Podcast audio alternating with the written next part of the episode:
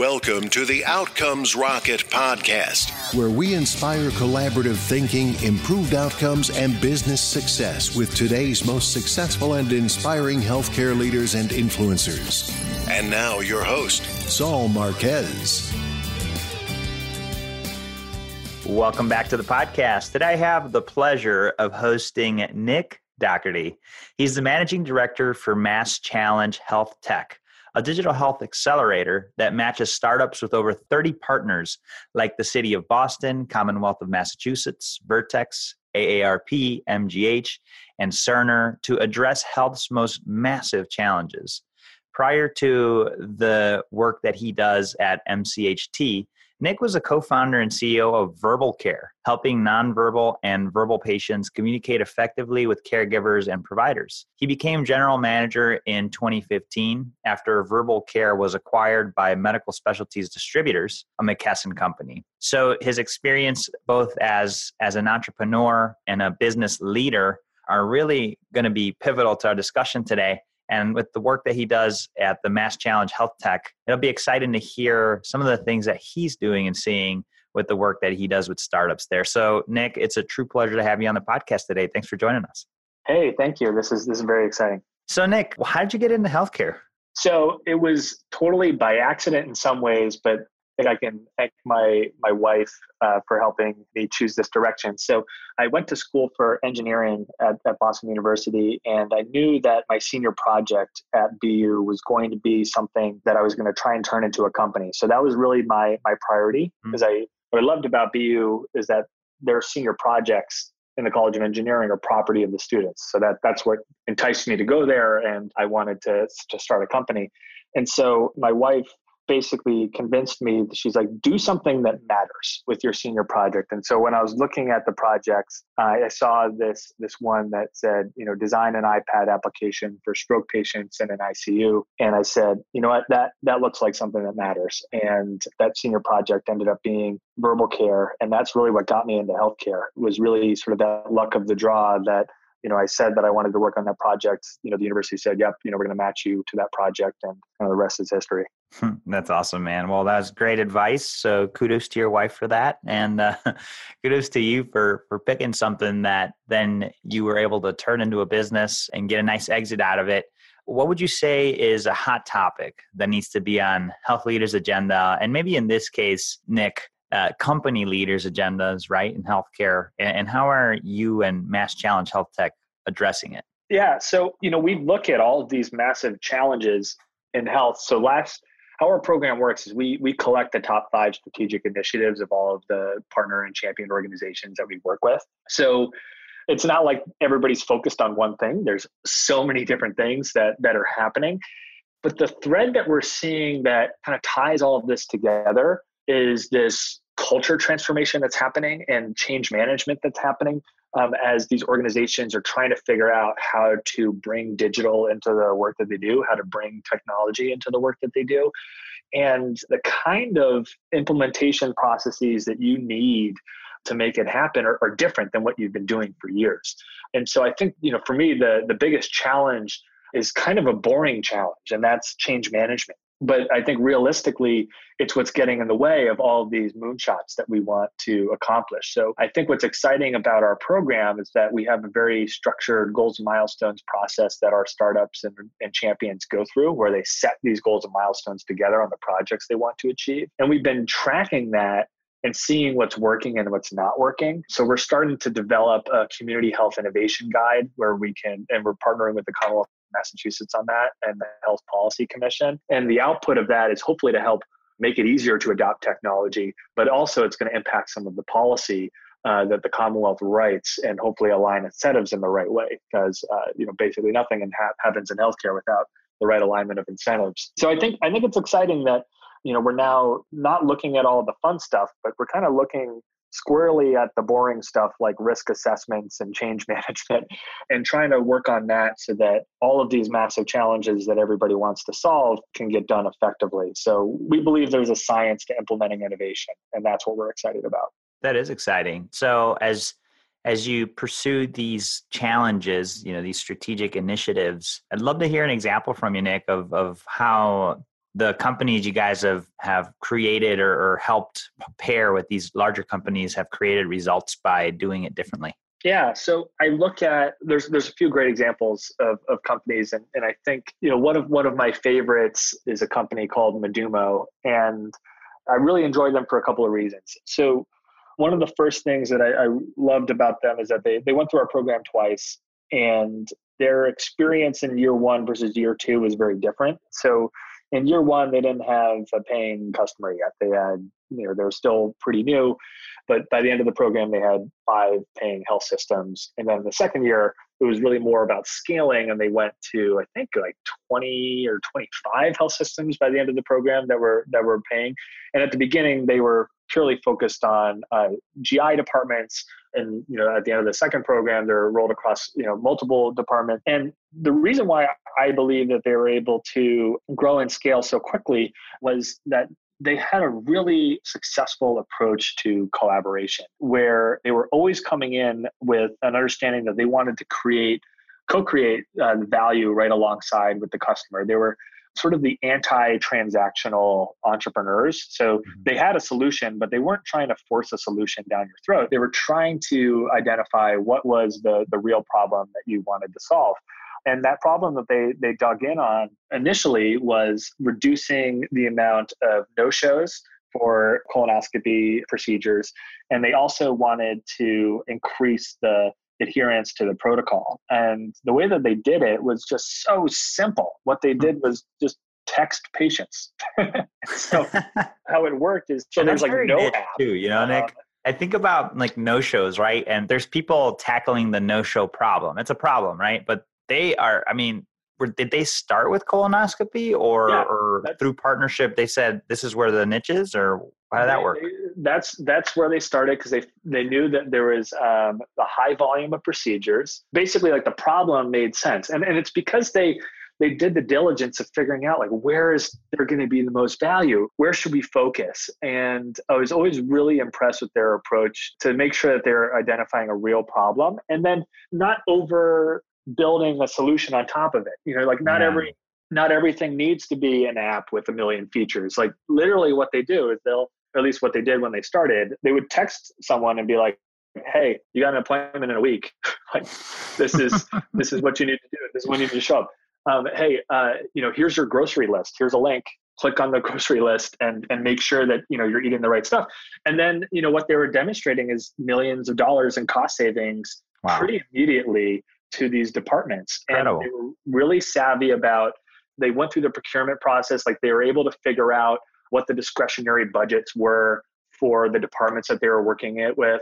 So they're able to get through the procurement process before sort of having a broader contract discussion. So they were really savvy both on the product side, making sure that they had like the absolute right, minimally awesome product for the customer. And then they were also really savvy on the business side, making sure that, you know, both of these things were working really well in parallel. So they've been really, you know, exciting and successful and have scaled a lot. But as you mentioned, it's like, this is kind of niche, you know, colonoscopy prep stuff, you know, where's the big sexy, like, you know, digital health solutions of the future. And I think that, you know, kind of speaks to me, like some of our most successful companies are the companies that are solving, you know, what you would normally say is like kind of a boring thing. And frankly, that's because I don't think that the culture transformation has really happened in the healthcare, health system side yet to be able to do a lot of the future tech that you see kind of in the news. But I think Medumo, there's a lot that we can learn what they've done. Really great company. A great example. And how do you spell Medumo for the people that are curious? MEDUMO. Awesome. So there you have it, folks, an example of how keeping it simple, listening to your customers will result in a business that works. Obviously, it's not that easy, but it's definitely doesn't have to be sexy. It doesn't have to be sexy at all. And that cultural shift that Nick alluded to hasn't happened yet. So finding point solutions like the one that Medumo built could potentially be the way that you and your business need to go. And obviously partnering with firms like Mass Challenge Health Tech is another way to not just you know, try to go it alone, partner with somebody that has been there, done that, and has coached others to do it. I'd love to hear an example of maybe the opposite, something that didn't work, Nick, and what you guys learned from it. one of our companies called us about a month before the end of the program, and the founder was like, look, we're going to shut down the company. Mm-hmm. And I'm like, what? You know, why are you going to shut down the company? I know that your champion loves you guys. Like, what's happening? He's like, you know what? I don't think that the market, I don't think the market cap's high. I think the market potential is not really there, in the way that we thought it was going to be. I'm graduating from my MBA program. I'm not really sure I want to continue with it. And they were one of the earlier companies in the program than a lot of the other companies in the program. And then he was also like, it's turning out to be more of a services business than a technology business. We really wanted to be in the pure technology space. So he's like going on all these reasons why he doesn't want to do it. I'm like, look, healthcare is going to be a services business if you're going to be successful. Like, you got to have services alongside your technology. And have you talked to your team about it? It's like, yeah, I let the team know that, we're shutting down the business. I'm like, did you ask them whether or not they would want to continue? Maybe you don't want to do this anymore, but would you want to continue? It's like, no, like, why would they? There's no opportunity here. So the company was effectively shut down. But then, I'm like, just do us a favor and talk with your team and see whether or not they'd want to continue with it. And so this company we ended up transitioning the reins from the original founder over to a new CEO who was a member of the team and the company. And they ended up being one of the winners of the program, which was kind of crazy. And ironic. They went from like 3 or 5K in monthly recurring revenue to something like 10 or 20K in, a few months. And it was pretty amazing to see the transition there. But founder dynamics are always really interesting and weird and can be really challenging. So I think that's always something where it's really difficult when you're kind of out on your own in the wild without sort of a support network or community. I know I felt that when I was a founder myself. So having an organization or a person or a group to go to that you can kind of mediate through those difficult founder issues is, I think, pretty critical, especially in the early stages as you're trying to figure out your identity as a company. Nick, I think that's such a great call out. And there's so many people going through that. I mean, hell, I'll tell you, just with the Outcomes Rocket, I started it 2 years ago and it's never smooth at the beginning. I had a couple points where I paused and I had to think, what's my why? Why am I doing this? And thankfully, I've got a nice network of what I call my board of directors, people that have been there, done that. And they helped me through those turns and challenges. And here we are still producing these podcasts with awesome folks like you. So it matters, folks. It matters to have that community or that group of people or that board of directors that you could reach out to, or a company like Mass Challenge Health Tech, right? So a great example, Nick, and love to hear that the business turned around and started making revenue with the new leader. So what would you say one of your proudest experiences has been to date there? I think that was a really proud one, to be honest, being able to intervene in that way. I think what I'm really proud of is with our team and just sort of how dedicated everybody is to helping the entrepreneurs win. And I know it's really cheesy to say like, I'm proud of the team and what they've accomplished. But I know in our first year, we had like 4 or 5 people on the team, and we've had about sort of that much. And we've generated over 270 partnerships in the last 3 years between the startups and their champions through our matchmaking. And it's just a colossal effort to source companies that don't want to be in the program, especially when we're starting off. Our first year was only a couple of years ago, and nobody knew what our program was. And it was, Mass Challenge had been around and people respected, the brand, but we were creating a later stage accelerator program. So everybody that we wanted to be in the program had already gone through accelerators and was at the point where like, we don't want to go through accelerators anymore. That's not worth it. So we had to call hundreds and hundreds of people. And I think what I'm really proud about is that the team lives and breathes it and cares about the outcomes that we're delivering, and it always goes the extra mile for the entrepreneurs. And that's been super consistent. And because of that, we see our companies impacting millions of patients' lives, increasing their revenue and funding by over 70 to 90% during the course of the program. We see them hiring hundreds of employees and, growing like crazy. And, I think we take that acceleration, really seriously. And in the next couple of years, through some of our research collaborations, our goal is to become one of the first evidence-based accelerator programs too. So we've had some researchers embedded since the beginning. So I really believe in the team, and I'm proud of what they've accomplished. That's awesome. No, Nick, that's a great message and lofty thinking with the evidence-based accelerator program, and it's truly important and obviously the space that we're in. So that's an exciting project. Anything else that you want to highlight as an exciting project that you have going on? Yeah. So I think that's a big one. And underneath that umbrella, we have a few research initiatives that will support that, and some collaborations with external university partners that are studying our program. So it's not just us that's doing the research. The goal is to have external parties doing the research on us and also on the industry so that we can build that. The other thing I'm really excited about is our work that we're doing in Massachusetts through the Digital Health Initiative, where we're working on a standard security assessment. So hopefully it takes less time to go through that risk assessment process before signing a BAA. We know that's really burdensome on both sides. And we're also working on that through Together Health, which is this consortium of health innovation ecosystems where we're working alongside HHS and ONC to bring the nation's innovation ecosystems together so that we're collaborating and working together.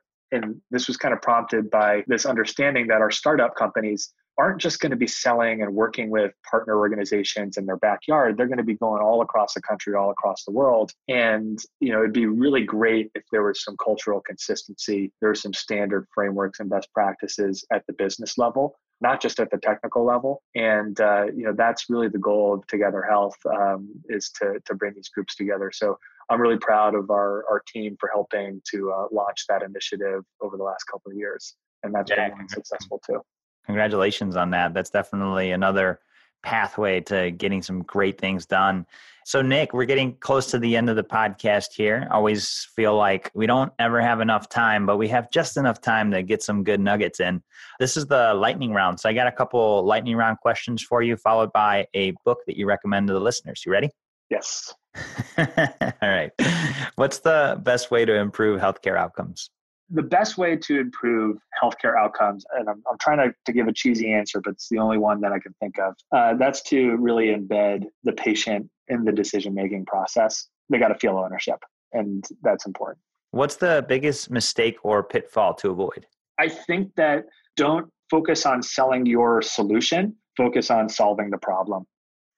Love it. How do you stay relevant as an organization despite constant change? I think that's constantly diagnose where the problems are and where the value is, and make sure that you understand your unit economics. Even if you're getting a great outcome for the patient, it has to align to some kind of business incentive, or else you can't be sustainable. That's a great point, Nick. And what's an area of focus that drives everything at Mass Challenge Health Tech? It's the desire to solve massive challenges. There can never be a shortage of amazing people working their butts off to make the world better. And that's what we're focused on, is helping those people. Love that. These next two are more on a personal note for the listeners to get to know you. What's your number one health habit?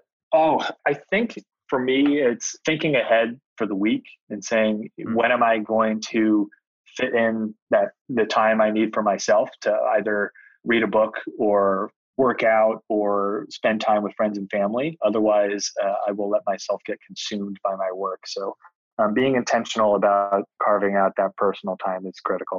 It's a great habit. And how about your number one success habit? So I guess it's not one thing. Stephen Covey's 7 habits have really been embedded with me since I was in high school. And I find that I use those all the time. And I think that the one that is probably the most effective and useful is seek first to understand, then to be understood. You try to understand people, try to appreciate where they are, what they're going through. You find yourself open to new ideas, new ways of thinking, and generally someone else has a better idea than you do. Well, you know what, Nick, through our talk, I feel like this is definitely part of your philosophy. As we dive into, your thoughts around solving the problem, not focusing on the solution, listen, definitely one that I feel and hear you live by. I try my best. That's awesome, man. And what book would you recommend to the listeners? So, I just recommended one, which is the Stephen Covey one. I think a great follow-up to that book is something that was recommended to me by Ashley Reed, who's the CEO of Wellest, and she's just a fantastic mind. And she recommended Turn This Ship Around. It's by David Marquet. It's a really interesting read. Normally, I don't like to read business books, but the reason why I like it, it's talking about how a naval submarine captain turned the worst performing ship in the fleet into the top performing ship in the fleet in basically 6 months. Wow. It's a really interesting read, and there's a lot of great mechanisms that you can use in your role to help foster an environment where everyone's a leader and there are no leader followers. Love that. And folks, what I love about Nick is that in the space of accelerators and even education, right? You have folks that have been there and done that and now are teaching. And then folks that are theory and teaching, nothing's wrong with that. But when you're in business, you want someone that's been there and done that. And Nick has been. And so this recommendation, take it seriously, turn this ship around. You could find a link to that book as well as an entire transcript of our discussion today. Just go to outcomesrocket.health. In the search bar, type in Mass Challenge and you'll find today's discussion there. Nick, this has been a blast, man. I really appreciate your time. If you could just leave us with the closing thought and then the best place where the listeners could learn more and continue the conversation with you. Well, thank you, Saul. This was a lot of fun. And if anybody's interested in getting involved in our community, just go to masschallenge.org. We're always looking for amazing people that want to help our entrepreneurs. We're always looking for the world's best entrepreneurs. And we just want to solve these massive challenges. So if you want to join our community and help us do that, we'd love to have you. Outstanding. And what would be the best place for them to do that, Nick? Masschallenge.org. Masschallenge.org. Yep, you mentioned that. Masschallenge.org, folks. Check that out. And again, just want to say thank you to Nick for sharing his story as well as what he's learned in the health startup space with all of us. So, Nick, thanks again. Thank you. This is awesome. Thanks for listening to the Outcomes Rocket podcast. Be sure to visit us on the web at www.outcomesrocket.com for the show notes, resources, inspiration, and so much more.